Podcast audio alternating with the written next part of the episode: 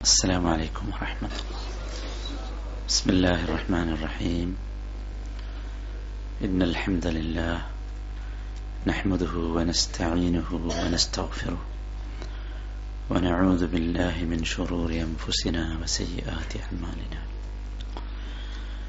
من يهده الله فلا مضل له ومن يضلل فلا هادي له. أشهد أن لا إله إلا الله وحده لا شريك له وأشهد أن محمدا عبده ورسوله. أرسله بالهدى ودين الحق ليظهره على الدين كله ولو كره المشركون.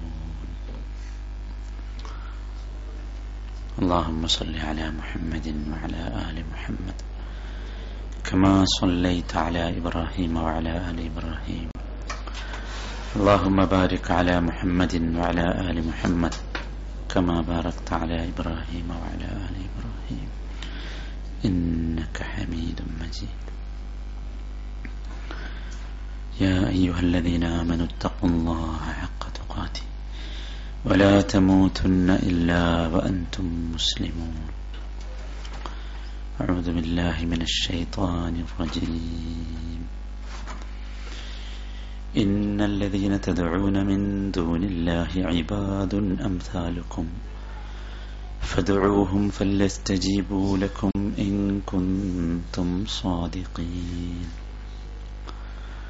ألهم أرجل يمشون بها أم لهم أيدي يبطشون بها أم لهم أعين يبصرون بها أم لهم آذان يسمعون بها قل ادعوا شركاءكم ثم كيدون فلا تنظرون അള്ളാഹുവിന്റെ വിധിവിലക്കുകൾ സൂക്ഷിച്ച് പാലിച്ച് അള്ളാഹുവിന് ഇഷ്ടമുള്ളവരായി അള്ളാഹുവിന് ഇഷ്ടമുള്ളവരായി ജീവിക്കുവാൻ പരിശ്രമിക്കുക പ്രവർത്തിക്കുക പ്രാർത്ഥിക്കുക അള്ളാഹു അക്കൂട്ടത്തിൽ നമ്മെ ഉൾപ്പെടുത്തുമാറാകട്ടെ.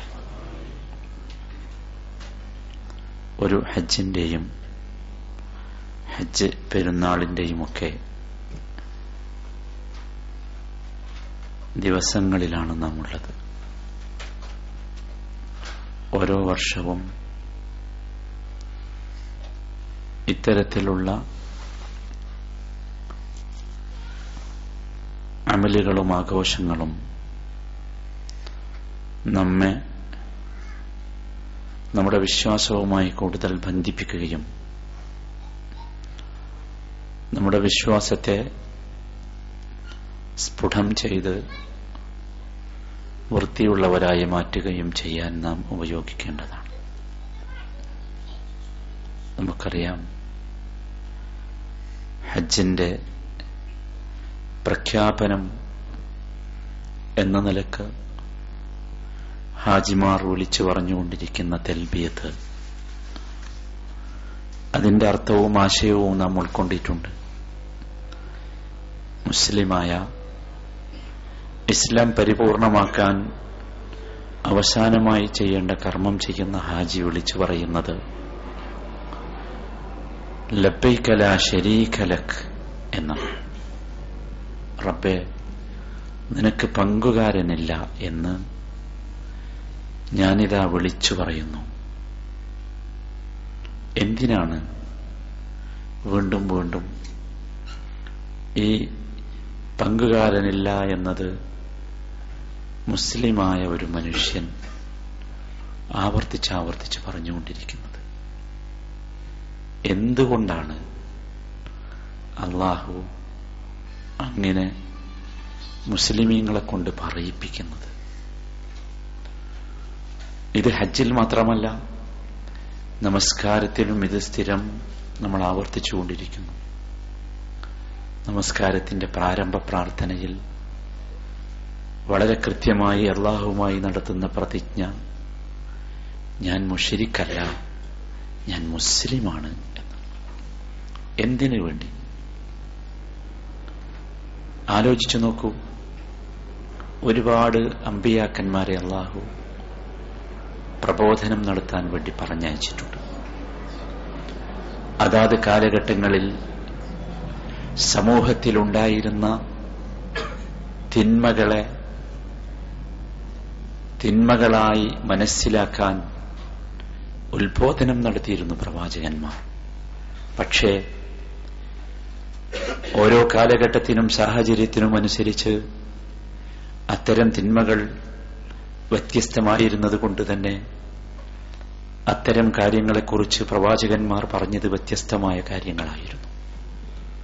നമുക്കറിയാം ചിലർ സാമ്പത്തിക രംഗത്തെ അരാജകത്വത്തെക്കുറിച്ച് പറയുമ്പോൾ മറ്റു ചിലർ കുടുംബജീവിതത്തിലെ അനാചാരങ്ങളെക്കുറിച്ചായിരുന്നു സംസാരിച്ചിരുന്നത്. പരിശുദ്ധ ഖുർആൻ കഥ പ്രവാചകന്മാരുടെ കഥകൾ പറയുന്ന കഥകൾ എന്ന അധ്യായത്തിലും പ്രവാചകന്മാരുടെ കഥകൾ വിശദീകരിച്ചു പറയുന്ന മറ്റു പല അധ്യായങ്ങളിലും ആ കാര്യം വിശദീകരിച്ചിട്ടുണ്ട്. എന്നാലും എല്ലാ പ്രവാചകന്മാരും മൊത്തത്തിൽ കൈകാര്യം ചെയ്തിരുന്ന വിഷയം നാം ഈ നമസ്കാരത്തിൽ ഏറ്റുപറഞ്ഞുകൊണ്ടിരിക്കുന്ന ഹജ്ജിന്റെ തൽബിയത്തിൽ ഏറ്റുപറഞ്ഞുകൊണ്ടിരിക്കുന്ന ഈ വിഷയമാണ്. അഥവാ ഷിർക്ക് ജീവിതത്തിൽ നിന്ന് ഇല്ലാതാക്കുക. കാരണം ഷിർക്കാണ് ഇസ്ലാമിന്റെ ഭാഷയിലെ ഏറ്റവും വലിയ തിന്മ. അതുകൊണ്ട് തന്നെ അതാത് കാലഘട്ടങ്ങളിൽ ഷിർക്ക് വ്യാപകമാകുമ്പോൾ പ്രവാചകന്മാർ വന്നു. ലോകത്തിന്റെ ചരിത്രം നമുക്കറിയാം. മുഷരിക്കീങ്ങൾ നിറഞ്ഞ ഒരു കാലഘട്ടമാണ് നൂഹ നബി വരുന്ന അവസരം. മുഷരിക്കീങ്ങൾ എന്ന് പറഞ്ഞാൽ എല്ലാ തരത്തിലുള്ള ശുർക്കും വ്യാപകമായ കാലം. ബിംബങ്ങളെ ആരാധിച്ചവർ കബറുകളെയും ശവകുടീരങ്ങളെയും ആരാധിച്ചവർ. അതിനേക്കാളൊക്കെ ഉപരി എന്തെങ്കിലും നന്മ എവിടെ നിന്നെങ്കിലും കിട്ടിയാൽ അതിനെയൊക്കെ ആരാധിച്ചിരുന്നവർ. സൂര്യനെയും ചന്ദ്രനെയും എന്തിനധികം വൃക്ഷങ്ങളെ പോലും ആരാധനാഭാവത്തോടു കൂടി കാണുകയും ആ വൃക്ഷങ്ങളെ പറ്റിപ്പിടിച്ചു നിന്ന് തങ്ങളുടെ ആവശ്യങ്ങൾ വൃക്ഷങ്ങളോട് പറയുകയും ചെയ്തിരുന്ന ഒരു കാലം. ഇത് ലോക സമൂഹത്തിന്റെ ചരിത്രം പരിശോധിച്ചാൽ നമുക്ക് മനസ്സിലാക്കാൻ സാധിക്കും. വിശദീകരിക്കേണ്ടതില്ലാത്ത വിധം നമ്മളൊക്കെ അതിനെക്കുറിച്ച് ബോധവാന്മാരാണ്. പ്രവാചകന് മുഹമ്മദ് മുസ്തഫ തങ്ങൾക്ക് തൊട്ടു മുമ്പുള്ള ലോകത്തിന്റെയും വിശിഷ്യ പ്രവാചകൻ നിയുക്തമായ അറബ് സമൂഹത്തിന്റെയും ചരിത്രം വളരെ രസകരമാണ്. ഇസ്ലാമിനെ സംബന്ധിച്ചിടത്തോളം ഇസ്ലാം അതിലെ അതിന്റെ വിശ്വാസ കാര്യങ്ങളിലും സിദ്ധാന്തങ്ങളിലും ഏറ്റവും കൂടുതൽ നിർഗളിച്ചു നിൽക്കുന്നത് തിളങ്ങി നിൽക്കുന്നത് അതിന്റെ ദൈവവിശ്വാസമാണ്. അള്ളാഹുവിലുള്ള വിശ്വാസമാണ്.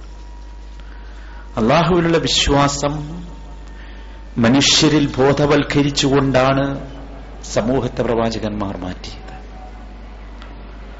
മറ്റുള്ള ഒരു കാര്യവുമല്ല മറ്റേതെങ്കിലും ഇസ്ലാമിന്റെ കാരുണ്യഭാവമോ ഇസ്ലാമിന്റെ മറ്റേതെങ്കിലും രംഗത്തുള്ള നീതിയോ മറ്റേതെങ്കിലും നടപടികളോ അല്ല ഇസ്ലാമിലേക്ക് ജനങ്ങളെ ആകർഷിച്ചതും ആകർഷിപ്പിച്ചതും.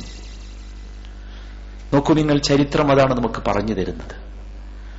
അമ്രുബിനു ജമൂഹ് എന്ന ഒരു മനുഷ്യന്റെ ചരിത്രം നബിസല്ലാഹു അലഹി വസ്ല്ലമായി വിറക്കുന്നുണ്ട് അദ്ദേഹത്തിന് ഒരു ദൈവമുണ്ടായിരുന്നു അദ്ദേഹത്തിന്റെ ഭാഷ ഒരു ബിംബം.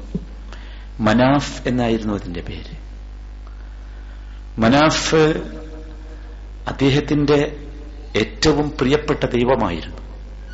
അതിന്റെ മുമ്പിൽ അമ്ര സുജൂത് ചെയ്യും. അതിനുവേണ്ടി പലതും അമ്ര കൊണ്ടുകൊടുക്കും ഈ ബിംബം ഒരു മരത്തടി കൊണ്ടുണ്ടാക്കിയ ബിംബമായിരുന്നു. പക്ഷേ അംബ്രനെ സംബന്ധിച്ചിടത്തോളം തന്റെ കുടുംബത്തെക്കാൾ തന്റെ സ്വത്തിനേക്കാൾ തന്റെ അല്ലാജിനേക്കാളും അംബ്ര സ്നേഹിച്ചത് ഈ മനാഫിനെയായിരുന്നു. ദുനിയാവിലേക്ക് വന്നത് മുതൽ അംബ്രിന്റെ അറുപത് വയസ്സ് വരെയുള്ള കാല കാലഘട്ടത്തിന്റെ ചരിത്രം അതാണ് അറുപത് വയസ്സ് വരെ അമ്ര മനാഫിനെ ആരാധിച്ചു. നബിസല്ലാഹു അലൈഹി വസല്ലമ മക്കയിൽ നിയുക്തനായി. തൊട്ടടുത്ത പ്രദേശങ്ങളിലേക്ക് പ്രവാചകൻ പ്രവാചകൻ പ്രബോധകന്മാരെ നിയമിച്ചു. മിസ് അബുബിന് ഉമയറിനെ അൻഹു മദീനയിലേക്ക് അയച്ചു. മദീനയിൽ അമ്രിന്റെ മക്കൾ മുഴുവനും ഇസ്ലാം സ്വീകരിച്ചു. പക്ഷേ ഇത് അമ്ര അറിഞ്ഞിരുന്നില്ല. ഒരു ദിവസം അമ്രിന്റെ മക്കൾ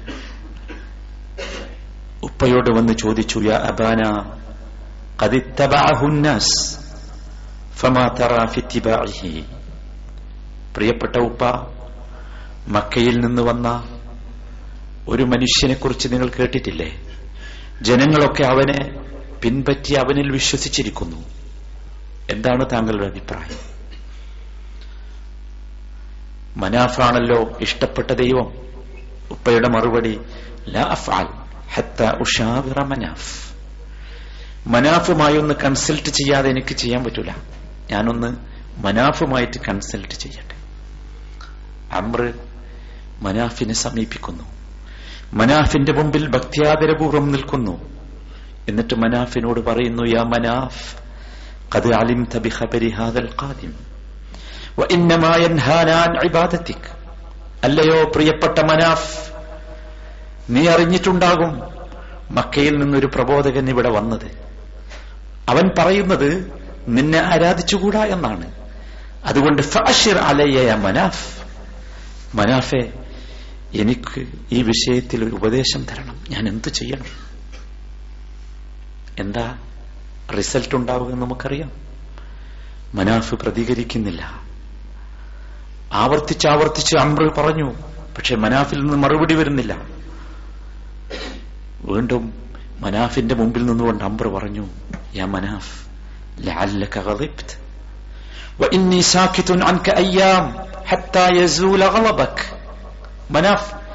ഒരുപക്ഷെ എന്റെ ചോദ്യം അങ്ങേക്ക് ഇഷ്ടപ്പെട്ടിട്ടുണ്ടാവുകയില്ല അല്ലേ?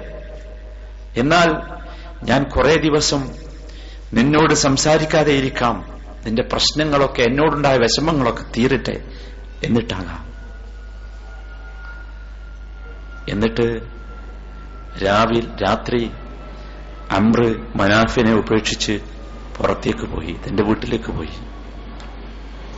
കുറച്ചു കഴിഞ്ഞപ്പോ അമ്രന്റെ മക്കൾ ഈ മനാഫിരിക്കുന്ന സ്ഥലത്തെത്തി. മനാഫിനെ അവർ അവിടുന്ന് പൊക്കിയെടുത്തു. തൊട്ടടുത്ത് ഒരു പൊട്ടക്കിണറുണ്ട്. വൃത്തികേടുകളൊക്കെ വലിച്ചെറിയുന്ന സ്ഥലമാണ്. അവിടെ കൊണ്ടുപോയി മനാഫിനെ ഇട്ടു. രാവിലെ അമ്ര കയറി വന്നു. പതിവ് പോലെ മനാഫിന് മുഖം കൊടുക്കാൻ. വന്നപ്പോൾ അമ്ര കാണുന്നത് തന്റെ ഇഷ്ടദൈവം താൻ പ്രതിഷ്ഠിച്ച സ്ഥലത്തില്ല. അട്ടഹസിച്ചു അമ്ര വൈലഖം നിങ്ങൾക്ക് നാശം. ആരാണ് നമ്മുടെ ദൈവത്തെ രാത്രി അതിക്രമിച്ചത്? ആരും ഒന്നും മിണ്ടിയില്ല. അമ്രന് ബേജാറായി പേടിയായി. അമ്പർ പുറത്തേക്ക് ഇറങ്ങി തന്റെ ദൈവത്തെ അന്വേഷിച്ചു നടന്നു. അവസാനം അംബർ കണ്ടെത്തി. ഒരു പൊട്ടക്കിണറ്റിൽ തല കീഴായി തന്റെ ദൈവം കിടക്കുന്നു. ദൈവത്തെ പുറത്തെടുത്തു വൃത്തിയാക്കി ശുദ്ധിയാക്കി അത്രയൊക്കെ പുരട്ടി അതേ സ്ഥലത്ത് കൊണ്ടുപോയി പ്രതീക്ഷിച്ചു. എന്നിട്ട് മനാഫിനോട് അമ്ര പറഞ്ഞു യാ മനാഫ് അമാ വല്ലാഹി ലൗ അലിംതു മൻ ഫഅല ഹാദാ ലഅഖ്സൈതു അല്ലാഹുവാണ് സത്യം മനാഫ്. ഇത് ചെയ്തതാരാണെന്ന് ഞാൻ അറിഞ്ഞിരുന്നുവെങ്കിൽ തീർച്ചയായും അവനെ ഞാൻ ശരിയാക്കുമായിരുന്നു. രണ്ടാമത്തെ ദിവസം മക്കൾ രാത്രിയായപ്പോ മനാഫിന്റെ അടുത്ത് വന്നു. മനാഫിനെ പൊക്കി അതേ പൊട്ടക്കിണറ്റിൽ കൊണ്ടുപോയിട്ടു. പകൽ രാവിലെ ആയപ്പോ ഉപ്പ വന്നു. കാണുന്നില്ല. ഉപ്പ ദേഷ്യം പിടിച്ചു. ഒരുപാട് വർത്തമാനം പറഞ്ഞു. ആ പൊട്ടക്കിണറ്റിൽ ചെന്ന് നോക്കിയപ്പോൾ അവിടെയുണ്ട് തന്റെ പ്രിയപ്പെട്ട ദൈവം. എല്ലാ രാത്രിയിലും കുട്ടികൾ ഇത് ആവർത്തിച്ചു. എല്ലാ പകലിലും അമ്ര അമ്രന്റെ പ്രവർത്തനവും ആവർത്തിച്ചു. സഹിക്കവയ്യാതായപ്പോൾ അമ്ര മനാഫിന്റെ മുമ്പിൽ വന്നു. എന്നിട്ട് മനാഫിനോട് പറഞ്ഞു വൈഹക്കയ മനാഫ്? നിനക്ക് നാശം മനാഫെ. എന്നിട്ട് ഈ മനാഫിന്റെ കഴുത്തിൽ ഒരു വലിയ വാൾ തൂക്കി. എന്നിട്ട് മനാഫിനോട് പറഞ്ഞു ഇത് കാര്യം ചെയ് എനിക്ക് കഴിയില്ല. നീ തന്നെ ഈ വാളുകൊണ്ട് നിന്റെ ശത്രുവിനെ നേരിടും. അതാ നല്ലത്. അന്നും രാത്രിയായി. കുട്ടികൾ മനാഫിനെ പൊക്കി. തൊട്ടപ്പുറത്തൊരു പട്ടിയെ കണ്ടു. ചത്തുകിടക്കുന്ന ഒരു പട്ടിയെ. പട്ടിയുടെ ശരീരത്തിൽ മനാഫിനെ കെട്ടി. എന്നിട്ട് അതേ കിണറ്റിൽ കൊണ്ടുപോയിട്ടു. രാവിലെ വന്നു. അമ്പ്ര വന്നപ്പോൾ തന്റെ ഇഷ്ടദേവനെ കാണുന്നില്ല. അന്വേഷിച്ചു. ആ കിണറ്റിൽ ഒരു പട്ടിയുടെ താഴെ തന്റെ ഇഷ്ടദൈവം അവിടെ വെച്ച് അമ്ര് ഒരു നിമിഷ കവിയായിരുന്നു അമ്ര ഒരു കവിത ചൊല്ലി ورب يبول الثعلبان برأسه لقد خاب من بالت عليه الثعالب ورب يبول الثعلبان برأسه എന്തൊരു കഥ ഒരു റബ്ബോ ആ റബ്ബിന്റെ തലയിൽ പട്ടികൾ മുത്രമൊഴിക്കുന്നു.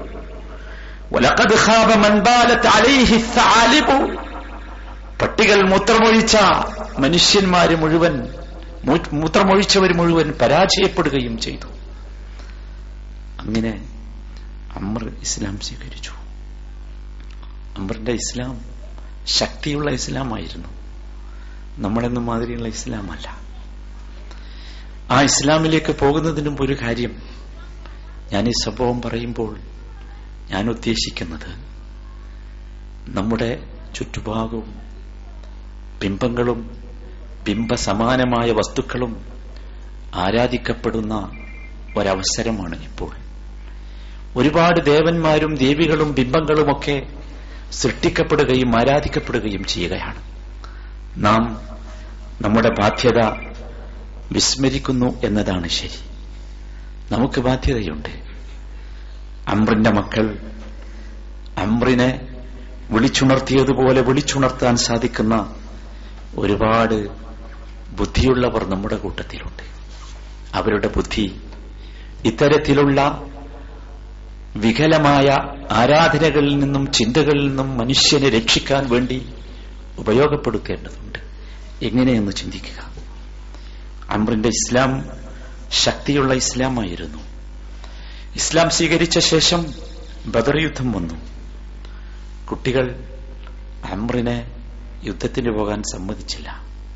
അമ്രിന്റെ കാലിനൊരു മുടന്തുണ്ടായിരുന്നു. കുറെ പ്രായമായും ചെയ്തിട്ടുണ്ട്.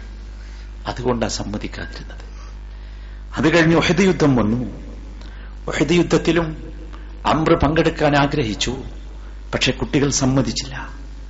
അമ്ര നബിതിരുമേനയുടെ സന്നിധിയിലേക്ക് ചെന്നു. നബിതിരുമേനയുടെ സന്നിധിയിലേക്ക് ചെല്ലുമ്പോൾ യുദാഫിയോ അബ്രതഹു. അമ്ര കണ്ണ് കരഞ്ഞ് കരഞ്ഞ് കണ്ണുനീര് പിടിച്ചു വെക്കാൻ സാഹസപ്പെട്ടുകൊണ്ടാണ് ചെല്ലുന്നത്. എന്നിട്ട് അമ്ര പറഞ്ഞു യാ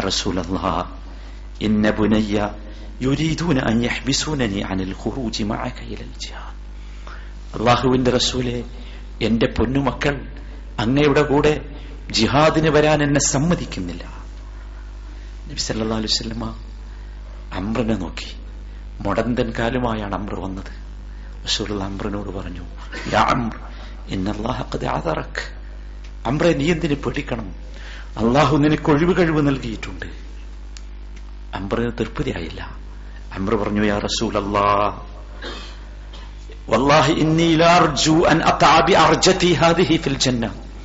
അള്ളാഹുവിന്റെ റസൂലെ അങ്ങന്റെ കാലിലേക്കാണല്ലേ നോക്കിയത്? ഈ മുടന്തൻകാരുമായി സ്വർഗത്തിലേക്ക് എത്താൻ എനിക്ക് കൊതിയാകുന്നു റസൂലെ. നബി സല്ലാ അലൈഹി സ്വലം അമ്രിന് അനുവാദം നൽകി. വഹദ് യുദ്ധത്തിൽ അമ്ര ഷഹീദായി. വഹദ് രണാങ്കണത്തിലുള്ള കബറുകളിൽ ഒന്ന് അമ്രബുനുൽ ചമൂഹ് റളിയല്ലാഹു അൻഹുവിന്റെതാണ് ഇതാണ് ഇസ്ലാം. ഇസ്ലാം പരിചയപ്പെടുത്തുന്ന വിശ്വാസത്തിന്റെ ശക്തി ഇതാണ്. കഥ അവിടെയൊന്നും അവസാനിക്കുന്നില്ല. ഈ സംഭവം നടന്ന നാൽപ്പത്തിയാറ് വർഷം കഴിഞ്ഞ ശേഷം മദീനയിൽ ഒരു വമ്പിച്ച പേമാരി വന്നു. ഉഹദ് നിങ്ങൾ കണ്ടിട്ടുണ്ടാകും. ഒരുപാട് മലകളുടെ ഇടയിലാണ് ഉഹദ്. വെള്ളം വന്നു. പേമാരിയിൽ അവിടെ കബറടക്കപ്പെട്ട കബറുകളിലെ മയ്യത്തുകൾ മുഴുവൻ പുറത്തേക്ക് വന്നു. ഭേമാരി മാറി സഹാബികൾ വന്നു നോക്കുമ്പോൾ അംബ്രുബിനു ചമൂഹനെ അവർ തിരിച്ചറിഞ്ഞു. അദ്ദേഹത്തിന്റെ ശരീരത്തിന് ഒന്നും സംഭവിച്ചിരുന്നില്ല. ആലോചിച്ചു നോക്കൂ. അതാണ് ഇസ്ലാമിന്റെ ശക്തി വിശ്വാസത്തിന്റെ ശക്തി. നമ്മളൊക്കെ മുവഹിദുകളാണ്. തൗഹീദുള്ളവരാണ് എന്ന് നാം അവകാശപ്പെടുന്നു. പക്ഷെ നമ്മുടെ അവസ്ഥ എന്താ? എന്താണ് നാം തൗഹീദിന് വേണ്ടി ചെയ്തത്? നമ്മൾ ആലോചിക്കേണ്ടതാണ്. ഇസ്ലാമിക പ്രബോധന പ്രവർത്തന രംഗത്ത് എക്സ്ക്യൂസുകളും ഒഴിവുകഴിവുകളും പറയാൻ നമ്മൾ മിടുക്കന്മാരാ. ആലോചിച്ച് നോക്കൂ. ആരോപണങ്ങളും പ്രത്യാരോപണങ്ങളും നടത്താൻ നമുക്കൊട്ടും ലജ്ജയില്ല. നാണമില്ലാത്ത സമൂഹമായി നമ്മൾ മാറി. നമ്മൾ പറയുന്നു നമ്മൾ മുവഹിദുകളാണ്. നമ്മൾ അറിയണം അള്ളാഹുസ്മനുവത്താല ഇവിടെ തൗഹീദ് നമുക്ക് നമ്മുടെ മനസ്സുകളിലേക്ക് പടച്ചിറപ്പ് തന്നിട്ടുണ്ടെങ്കിൽ അത് ഈ രൂപത്തിൽ ശക്തിയുള്ള പരിവർത്തനം ഉണ്ടാക്കേണ്ടതുണ്ട്. മനുഷ്യന്റെ മനുഷ്യരുടെ അവസ്ഥ വളരെ ഗൗരവമുള്ളതാണ്. ലോകത്ത് എൺപത്തി മൂന്ന് ശതമാനം ആളുകളും എന്താണ് തൗഹീദ് എന്നറിയാത്തവരാണ് എന്നാണ് ഏറ്റവും പുതിയ കണക്ക്. എൺപത്തിമൂന്ന് ശതമാനം ജനങ്ങൾക്ക് തൗഹീദ് അറിയില്ല. പതിനേഴ് ശതമാനം തൗഹീദ് അറിയുന്നു എന്ന് പറയുന്ന ആളുകളിൽ ഭൂരിഭാഗം ആളുകൾക്കും തൗഹീദിന്റെ വെളിച്ചം കിട്ടിയിട്ടില്ല. തൗഹീദിന്റെ വെളിച്ചമാണ് നമുക്ക് കിട്ടേണ്ടത്. തൗഹീദിന്റെ വെളിച്ചം കിട്ടിയെങ്കിലേ അമ്രുബനു ജമൂഹമാരുണ്ടാവൂ അമ്രുബനു ജമൂഹമാരില്ലാത്ത സമൂഹം അത്തരത്തിൽ അത്തരത്തിലുള്ള ഒരു പ്രബോധന സമൂഹം ആവശ്യമില്ല. പൊങ്ങുകളാണ് നമ്മളൊക്കെ. സംസാരിക്കുന്ന ഞാനടക്കം പൊങ്ങുകളാണ്. ഈ പൊങ്ങുകൾ വെള്ളത്തിലിട്ടാൽ പൊങ്ങി നിൽക്കും. ഒരു ഉപകാരവുമില്ലാത്ത പൊങ്ങുകൾ. നമുക്ക് സഹോദരന്മാരെ മാറാനാകണം. നമുക്കറിയാം ലോകത്തിന്റെ അവസ്ഥ. എത്രയെത്ര മനുഷ്യന്മാരാണ് ഈ വെളിച്ചം കിട്ടാതെ ഇപ്പോഴും ഇരുട്ടിലകപ്പെട്ടുകൊണ്ടിരിക്കുന്നത്. അള്ളാഹുവാണ് റബ്ബെന്ന് മനസ്സിലാക്കാത്ത റബ്ബെന്ന് മനസ്സിലാക്കിയവർക്ക് ആ അള്ളാഹുവിൽ തവക്കുൽ ചെയ്യാൻ പറ്റാത്ത ആ അള്ളാഹുവിലേക്ക് തന്റെ ആഗ്രഹങ്ങൾ മടക്കാൻ സാധിക്കാത്ത അള്ളാഹുവിനെ കൊണ്ട് സത്യം ചെയ്യാൻ കഴിയാത്ത അള്ളാഹുവിന് നേർച്ചയും വഴിപാടും നടത്താൻ കഴിയാത്ത അള്ളാഹുവിനോട് സഹായം ചോദിക്കാൻ കഴിയാത്ത ദുർബലന്മാരാണ് മുസ്ലിമിങ്ങൾ എന്ന് പറയുന്നവരിൽ ഭൂരിഭാഗം. ഖുർആാനിന്റെ ഭാഷ വമായുമിനു മുഷിരിക്കും നമുക്ക് ആയത്തറിയാം. നമ്മൾ വിചാരിച്ചത് ആയത്ത് നമ്മളെ കുറിച്ചല്ല നമ്മളെ കുറിച്ചാ. നമ്മളെ കുറിച്ചാണ് ആയത്ത്. എല്ലാവഹും മുഷ്രിക്കൂൻ ഷിർക്ക് ചെയ്തുകൊണ്ടല്ലാതെ അവർ വിശ്വാസികളാവുന്നില്ല. മുഹ്മിൻ നമ്മൾ മനസ്സിലാക്കണം. ആലോചിച്ച് നോക്കൂ നമ്മുടെ ജീവിതം. നമ്മുടെ തൗഹീദ് ശരിയായിട്ടുണ്ടോ നമുക്ക് അള്ളാഹുവിൽ തവക്കുൽ ചെയ്യാൻ തോന്നുന്നുണ്ടോ? അള്ളാഹുവിൽ ആസ്പദമാക്കാൻ തോന്നുന്നുണ്ടോ?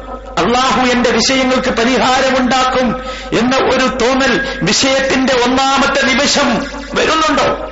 എന്റെ പ്രശ്നങ്ങൾ എനിക്ക് പ്രയാസപ്പെടുത്തുമ്പോൾ ആ പ്രശ്നങ്ങളുടെ ഒന്നാമത്തെ സെക്കൻഡിൽ റബ്ബ് എനിക്കുണ്ട്. ആ റബ്ബ് എനിക്ക് പരിഹാരം നൽകുമെന്ന ചിന്ത നമ്മുടെ മനസ്സിൽ ഉണ്ടാകുന്നുണ്ടോ ഒന്നെല്ലാവരും ചോദിച്ചു നോക്കൂ അവരവരുടെ മനസ്സ്.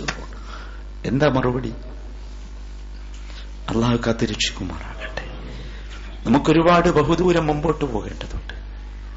ഒരുപാട് ദൂരം മുമ്പോട്ട് പോകേണ്ടതുണ്ട്.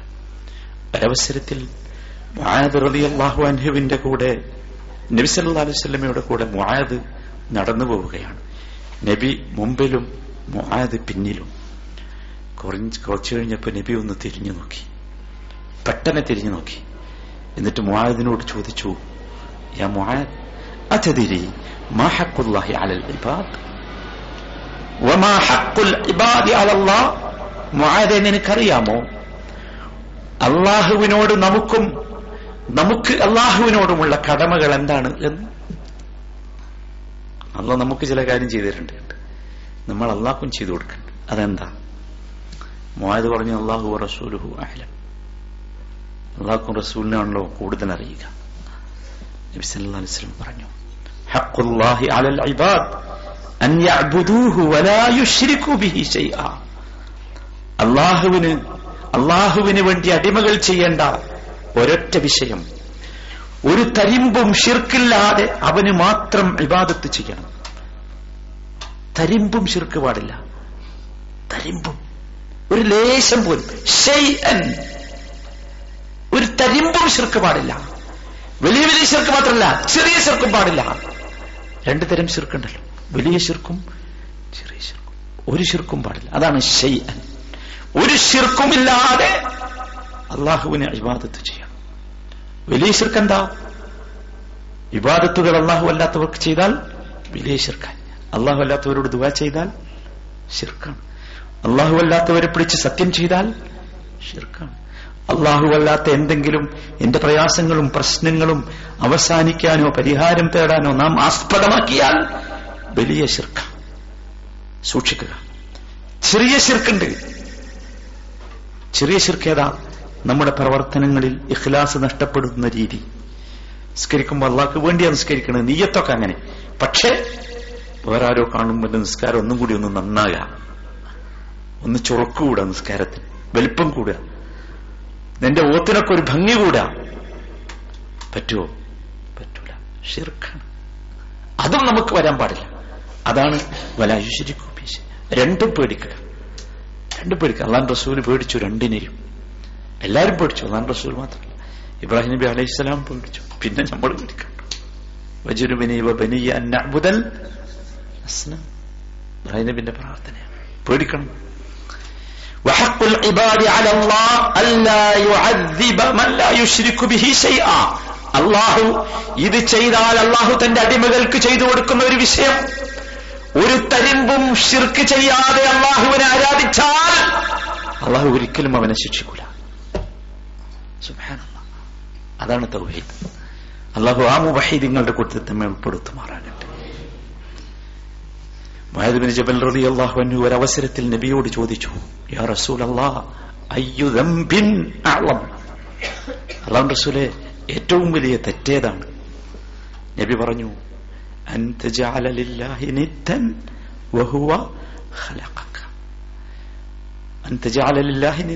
അള്ളാഹുവിന് നീ പങ്കുകാരാക്കലാണ് എങ്ങനെ? അവനാണല്ലോ നിന്നെ സൃഷ്ടിച്ചത്. സൃഷ്ടിച്ച അള്ളാഹുവിന് പങ്കുകാര് പാടില്ല. ഒരു തരത്തിലുള്ള പങ്കും. ഒരു തരത്തിലുള്ള പങ്കും പാടില്ല. അന്നായിരിക്കണം നമ്മുടെ ഒന്നാമത്തെ വിഷയം. ഏത് വിഷയത്തിലും ഏത് പ്രശ്നത്തിലും. അതുകൊണ്ട് തന്നെയാണ് പ്രവാചകന്മാരെ മുഴുക്കെ അള്ളാഹു നിയോഗിച്ചത് ഈ ഒരു വിഷയം പഠിപ്പിക്കാനായത്. അതിന് മാത്രം വലഖദ് ബാസ്ന ഫീ കുല്ലി ഉമ്മത്തി റസൂല. എല്ലാ സമുദായത്തിലേക്കും നാം റസൂലുമാരയച്ചു എന്തിനാ?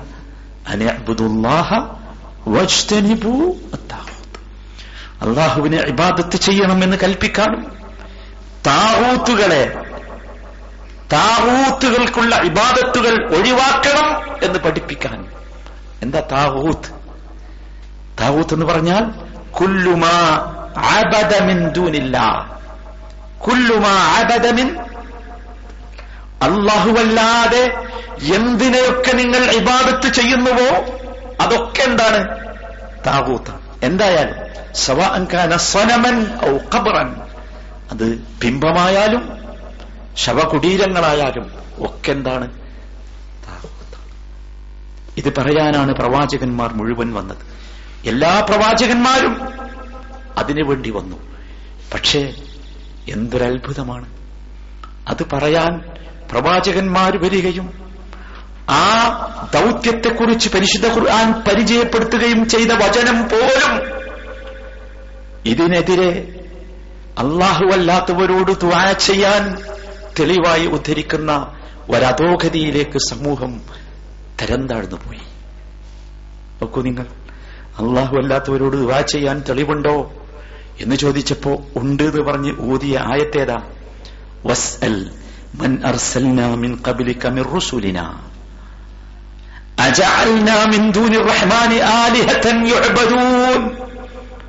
ആയത്തതാണ്.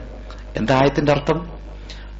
മൻ മിർ പ്രവാചകരെ ചോദിച്ചു നോക്കൂ. മുമ്പ് ഞാൻ അയച്ചിട്ടുള്ള കഴിഞ്ഞു പോയിട്ടുള്ള പ്രവാചകന്മാരോട് നിങ്ങൾ ചോദിച്ചു നോക്കൂ. അജഅൽനാ മിൻ റഹ്മാനി റഹ്മാൻ അല്ലാത്ത ഇലാഹുകളെയും ആരാധിക്കപ്പെടാൻ വേണ്ടി അവർക്ക് നാം നിശ്ചയിച്ചു കൊടുത്തിട്ടുണ്ടോ? ആയത്തിന്റെ ആദ്യ ഭാഗം എടുത്തു. വസ്അൽമൻ അർസൽനാ മിൻ ഖബ്ലിക. പ്രവാചകന്മാരോട് ദ്വാ ചെയ്യൂ. പ്രവാചകന്മാരോട് ചോദിക്കൂ. ചോദിക്കുക എന്ന് പറഞ്ഞാൽ എന്താ? പ്രാർത്ഥനയാണ്. യഥാർത്ഥത്തിൽ അതിന്റെ രണ്ടാമത്തെ ഭാഗമാണ് വിഷയം. അള്ളാഹു നബി നബി സല്ലാ അലൈഹി വസല്ലമയോട് പറയുകയാണ് നബിയെ നിങ്ങൾ ചോദിക്ക് ആ പ്രവാചകന്മാരോട് ചോദിക്ക്.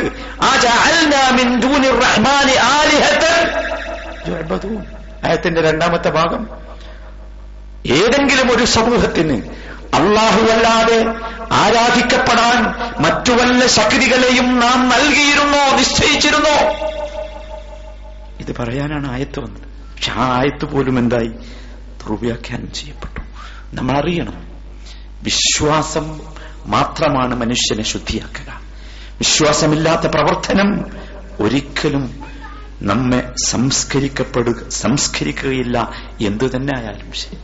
വിശ്വാസം ഉണ്ടായാലോ ഈ ഒരു വിശ്വാസം നമുക്ക് വേരുറച്ചാലോ? പിന്നെ എന്തുണ്ടായാലും ഒരു പ്രശ്നവുമല്ല.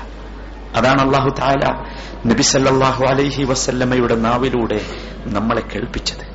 കുതിസിയായ ഹദീസിൽ പറഞ്ഞു യബന ആദം ലൗ അതൈതനി ബി ഖുറാബിൽ അർദ് ഖതായ ആദമിന്റെ മകനെ ഭൂമി നിറയെ തെറ്റുകളുമായി നീ എന്നെ സമീപിച്ചാൽ സുമ്മലഖീതനി ലം തുശ്രിക് ബി ഷൈആ നീ എന്നെ സമീപിക്കുന്നത് എന്നിൽ ഒരു തരം പങ്കും ചേർക്കാതെയാണെങ്കിൽ ഭൂമി നിറയെ പാപമോചനവുമായി ഞാൻ നിന്നെ എതിരേൽക്കും. എത്ര നല്ല വാചകം ആലോചിച്ചു അതാണ് ഈ വിശ്വാസത്തിന്റെ പ്രത്യേകത. അതുകൊണ്ട് തന്നെയാണ് അള്ളാഹു സുബാനുഭൂവത്ത ആല പ്രവാചകന്മാരെ അയച്ചത്. ലോക ചരിത്രം പ്രവാചകന്മാർ ഒരു വന്ന് അവരുടെ കാലശേഷം ജീവിക്കുന്ന സമൂഹം പലതരത്തിലുള്ള വിശ്വാസങ്ങളുമായി ഇടപഴകുമ്പോൾ ആ സമൂഹത്തിലേക്ക് ഷിർക്ക് വരും. നൂഹ് അലഹിസ്സലാം വന്ന സമൂഹത്തിന്റെ കഥ നമുക്കറിയാം. ഷിർക്ക് കൊടുമ്പിരി കൊണ്ടപ്പോഴാണ് നൂഹ് നബി അലഹിസ്സലാം വരുന്നത്. തൊള്ളായിരത്തി അൻപത് കൊല്ലം നൂഹ് നബി പ്രബോധനം ചെയ്തു. അതിനിടക്ക് ഭൂമുഖത്ത് അദ്ദേഹത്തിന്റെ പ്രബോധിത സമൂഹത്തിൽ ഷിർക്ക് ചെയ്യുന്ന എല്ലാവരെയും നശിപ്പിക്കുന്ന തൂഫാൻ വന്നു. എല്ലാവരെയും നശിച്ചു. ഭൂലോകം ശുദ്ധമായി. അള്ളാഹുവിന് മാത്രം ഇബാദത്ത് ചെയ്യുന്ന ഭൂലോകമുണ്ടായി. ഇത് ചരിത്രമാണല്ലോ. പക്ഷേ പിന്നീട് എന്താ സംഭവിക്കുന്നത് എന്ന് ചിന്തിച്ചു നോക്കൂ. നമുക്കറിയാം ചരിത്രം. ആ സമൂഹത്തിലുണ്ടായിരുന്ന നല്ല മനുഷ്യന്മാർ വദ്ദും സുവാഴും യവൂസും യഴൂക്കും നസ്റുമൊക്കെ ആ സമൂഹത്തിലെ ഏറ്റവും നല്ല മനുഷ്യന്മാരായിരുന്നു. ചരിത്രം രേഖപ്പെടുത്തുന്നത് ആ സമൂഹത്തിന് പ്രബോധനം നടത്തിയിരുന്ന ദിവ്യ സന്ദേശം പറഞ്ഞുകൊടുത്തിരുന്ന പലപ്പോഴും അശ്രദ്ധമാകുമ്പോൾ ബോധവൽക്കരിച്ചിരുന്ന നല്ല മനുഷ്യന്മാർ. അവർ മരണപ്പെട്ടു. മരണപ്പെട്ടപ്പോൾ ജനങ്ങൾക്ക് ബേജാറായി. എന്താ ബേജാറ്? ഇനി ആരാണ് ഞങ്ങൾക്ക് കാര്യങ്ങൾ പറഞ്ഞു തരിക? ഞങ്ങൾ തെറ്റിലേക്ക് പോയാൽ ഞങ്ങളെ ആര് രക്ഷപ്പെടുത്തും. ആര് ഞങ്ങൾ ഉപദേശിക്കും? വദ്ദും സുഭാവും യഹൂസും യഹൂക്കുമൊക്കെ ഒരൊറ്റ മനുഷ്യനെയും വലാലത്തിലേക്ക് പോകാൻ സമ്മതിക്കാതെ പിടിച്ചു വച്ചിരുന്നു. അത്ര ശക്തിയായിരുന്നു അവർക്ക്. അവർ ചർച്ച നടത്തി. പിശാജ് അവരുടെ ഇടയിൽ പ്രവർത്തിച്ചു. പിശാജ് പറഞ്ഞു എളുപ്പമുള്ള വഴിയുണ്ട്.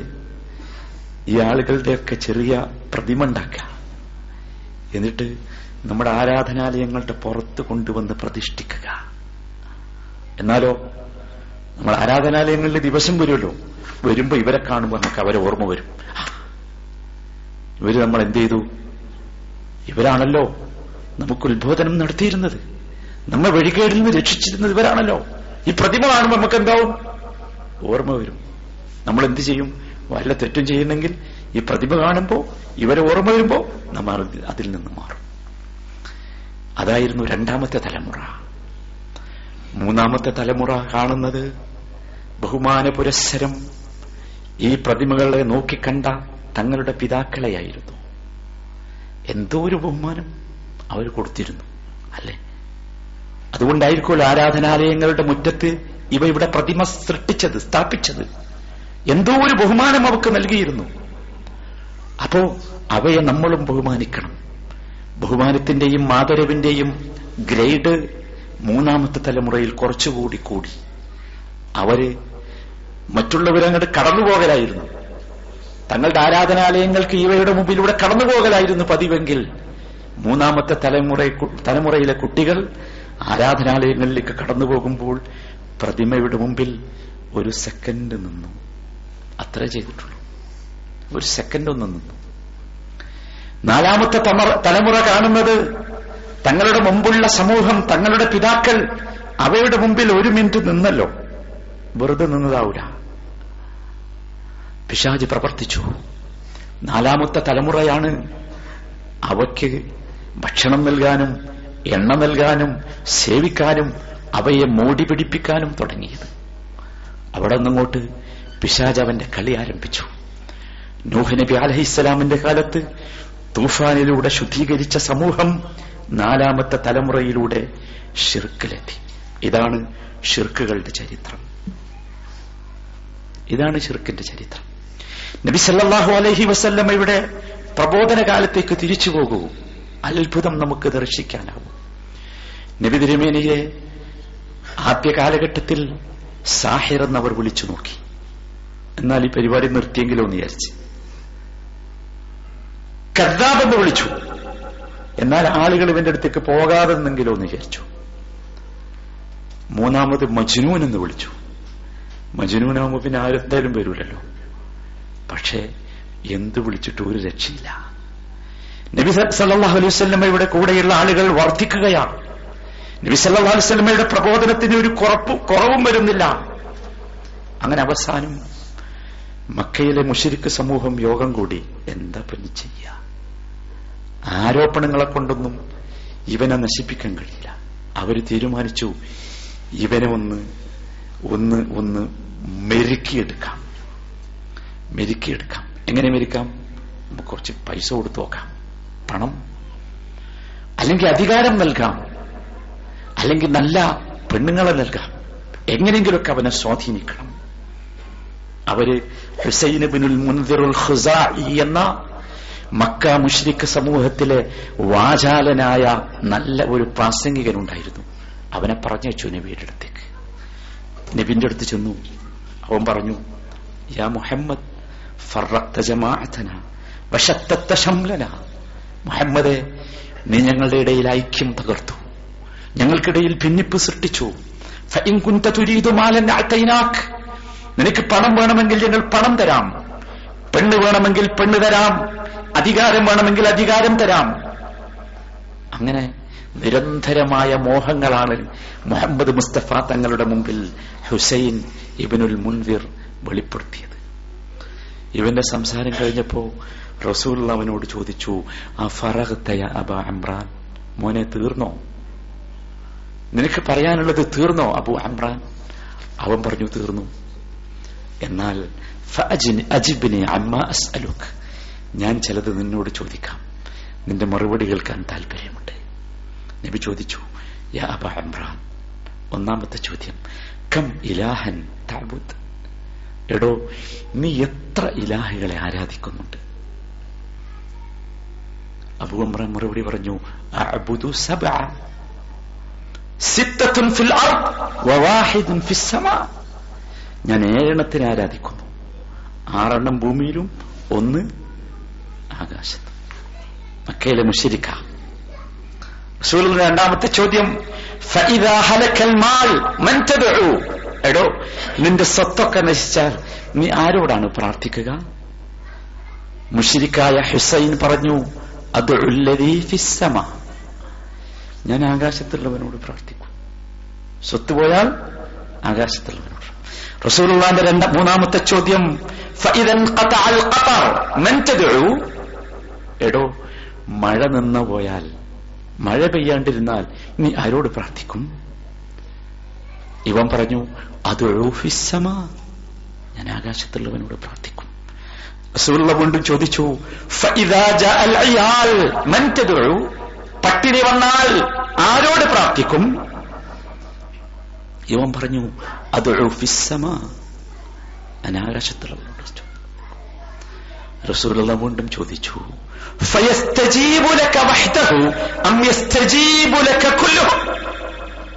അബൂ നീ അങ്ങനെ പ്രാർത്ഥിച്ചാൽ ആകാശത്തുള്ള അവൻ ഒറ്റക്കാണോ ഉത്തരം നൽകുക? അതല്ല ഭൂമിയിലുള്ളവരും കൂടിയാണോ ഉത്തരം നൽകുക? ഹുസൈന്റെ മറുപടി ബൽ അല്ല അതാകാശത്തുള്ളവൻ മാത്രമാണ് ഉത്തരം നൽകുക. നബി സല്ലല്ലാഹു അലൈഹി പറഞ്ഞു യസ്തജീബു ലക വഹ്ദഹു വയൻഉമു അലൈക വഹ്ദഹു. എടോ അവൻ മാത്രമാണ് ഉത്തരം നൽകുന്നത് അവൻ മാത്രമാണ് നിനക്ക് അനുഗ്രഹം നൽകുന്നത്. പിന്നെന്താ നീ? മറ്റുള്ളവരെ അവനിൽ പങ്കു ചേർക്കാൻ കാരണം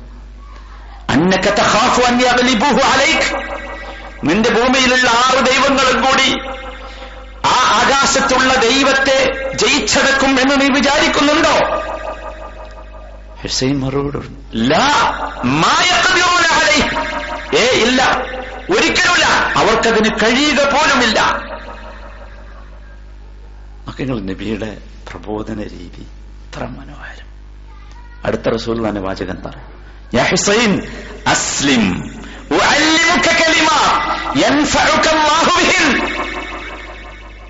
എടാ ഹുസൈൻ ഇനി നീ മുസ്ലിമാകണ ഇനി നീ മുസ്ലിമാകെ നിനക്ക് ഞാൻ ചില കാര്യങ്ങൾ പഠിപ്പിച്ചു തരാം. നിനക്ക് ബോധ്യമായില്ലേ? അറിയാമോ നിങ്ങൾക്ക് ചരിത്രം? ഹുസൈൻ ആ സദസ്സിൽ വെച്ച് മുസ്ലിമായി. എന്താ സംഗതി?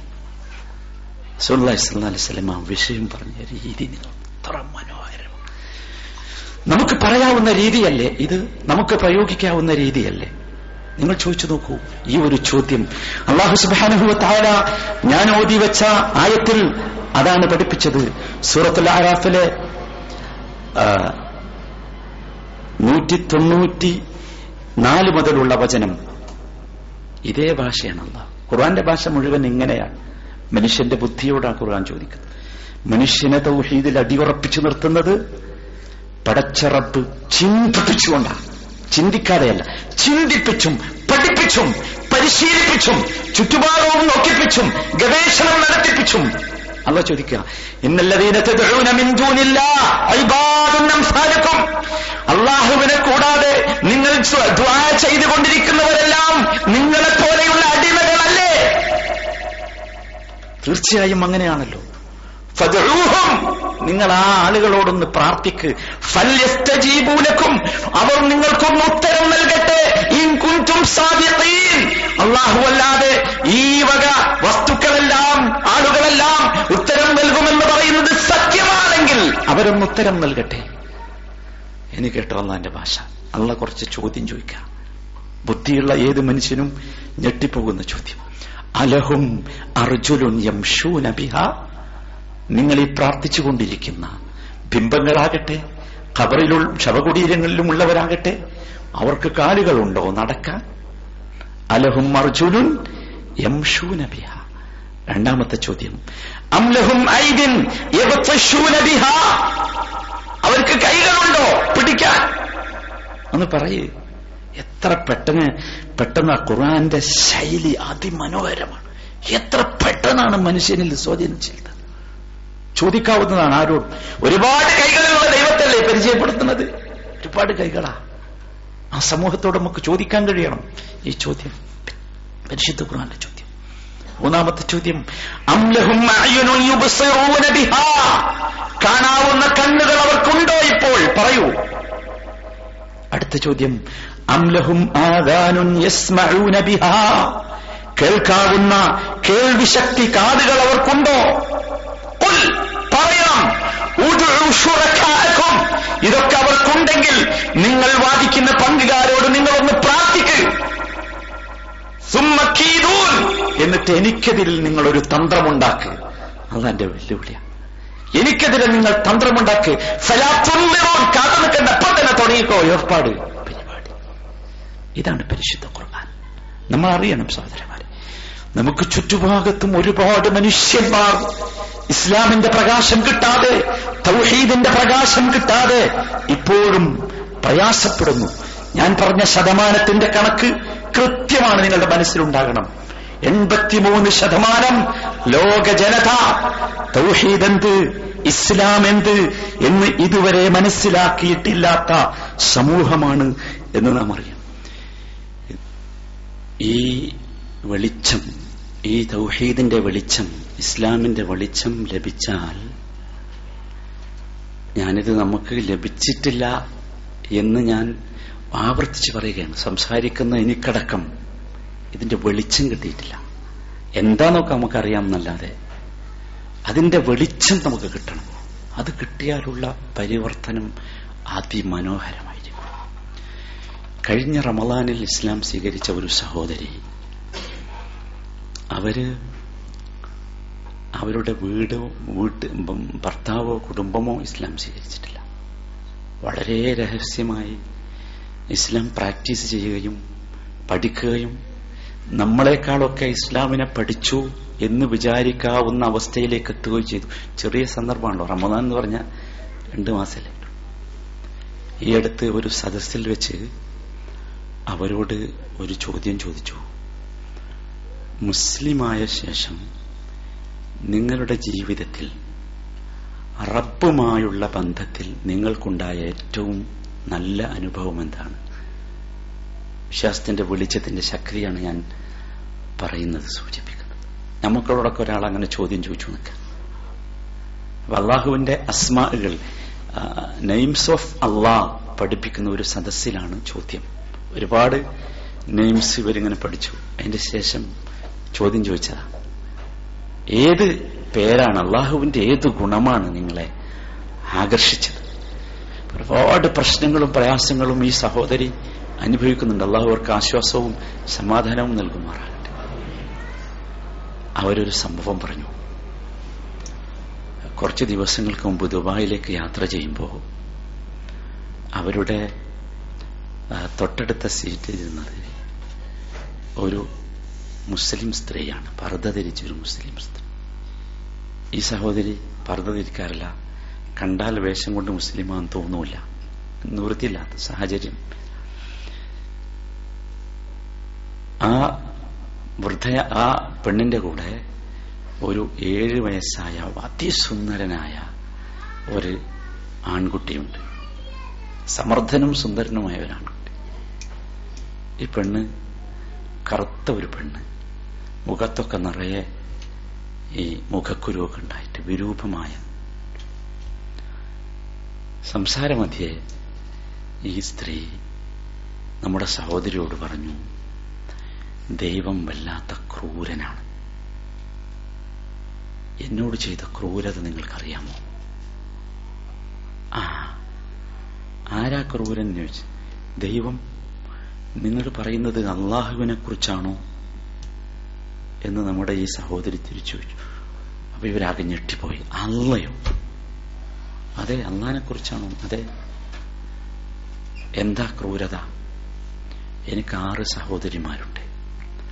ആറ് സഹോദരിമാർക്കും ദൈവം നല്ല മക്കളെ നൽകി. എനിക്ക് കുട്ടികളെ തിന്നില്ല. മാത്രമല്ല ഈ സഹോദരിമാരുടെ ആരുടെയെങ്കിലും ഒരു കുട്ടിയെ ഞാനൊന്ന് തൊട്ടുപോയാൽ അവർക്ക് വെറുപ്പാണ്.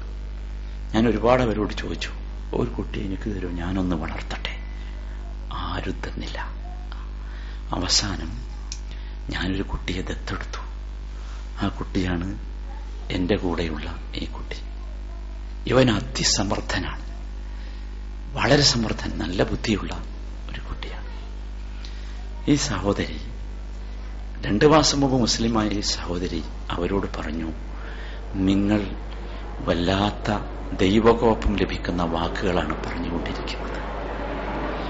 ദൈവത്തിന്റെ കാരുണ്യത്തിന്റെ അഗാധത നിങ്ങൾക്കറിയില്ല. അള്ളാഹു റഹ്മാനും റഹീമുമാണ്. ഇവർ പരിചയപ്പെടുത്തുക. സൂറത്ത് യാസീൻ ഒരു മാസം കൊണ്ട് പഠിച്ചെടുത്ത ഒരു സഹോദരിയാണ്. സൂറത്ത് യാസീൻ. അവർ പറയാണ് അറഹ്മാനുറഹീം നിങ്ങൾ ചെല്ലാറുണ്ടോ? ആ ചെല്ലാറുണ്ട്. നമ്മുടെ നമസ്കാരം. എന്ന് നിങ്ങൾക്ക് മനസ്സിലായിട്ടില്ല.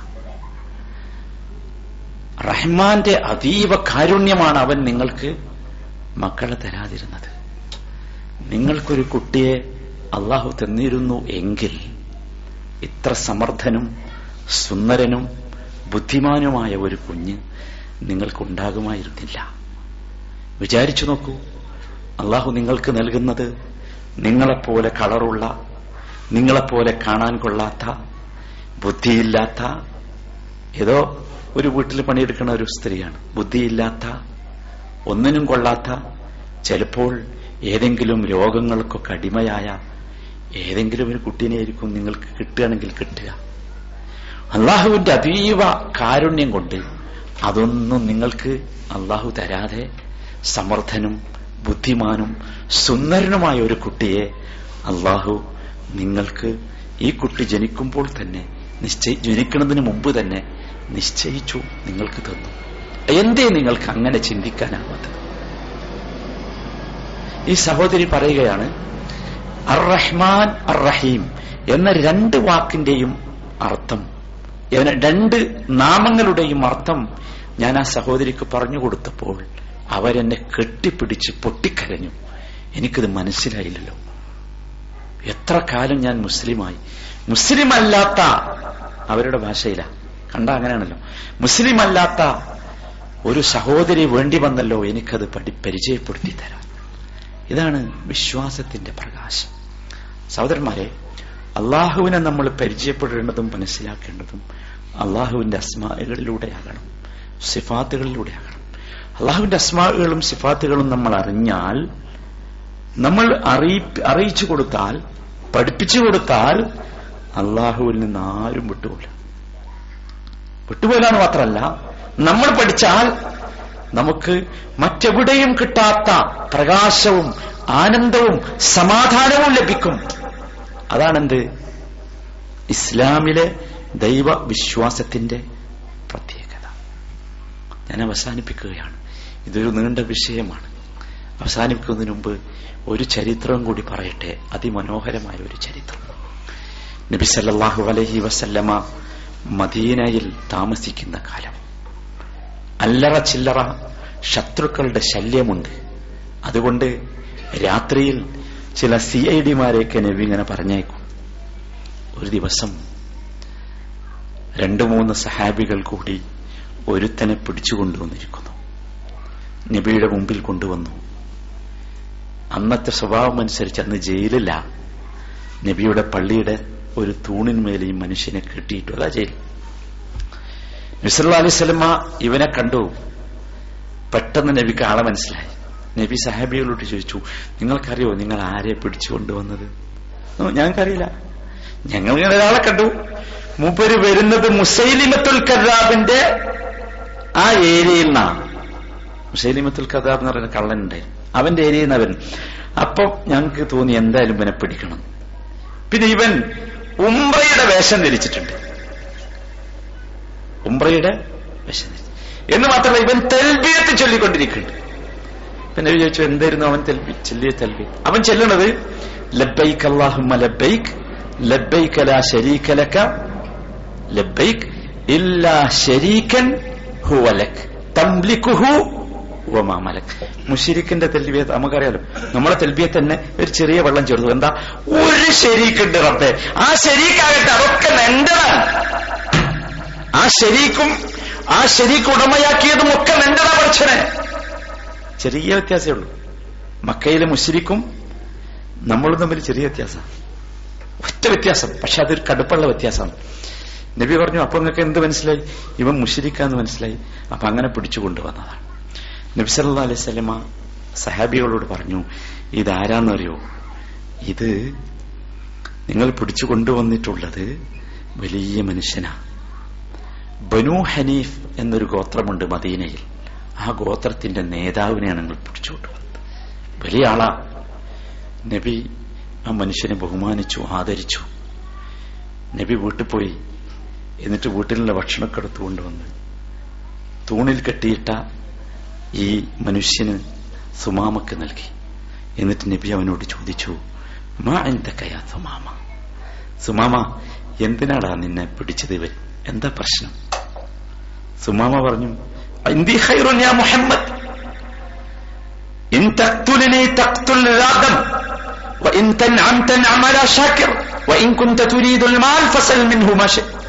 മുഹമ്മദ് എന്റെ അടുത്ത് നല്ലതേ ഉള്ളൂ. നീ എന്നെ കൊല്ലുകയാണെങ്കിൽ നീ മനസ്സിലാക്കണം. തക്തുൽ രാദം ചോരയുള്ളവനെയാണ് നീ കൊല്ലണതെന്ന് മനസ്സിലാക്കണം. എന്ന് വെച്ചാൽ അതൊരു അറബികളുടെ ശൈലിയാണ്. പകരം ചോദിക്കുന്നു. നമ്മളെ ചോരക്ക് എന്തുണ്ട്? വിലുണ്ട് എന്നെ നീ കൊന്നാൽ എന്റെ കുടുംബം നിന്നോട് എന്താക്കും? പകരം ചോദിക്കും. നീ എന്നെ വിട്ടാലോ? നമ്മൾ വളരെ നന്ദിയുള്ളവരായിരിക്കും. അല്ല.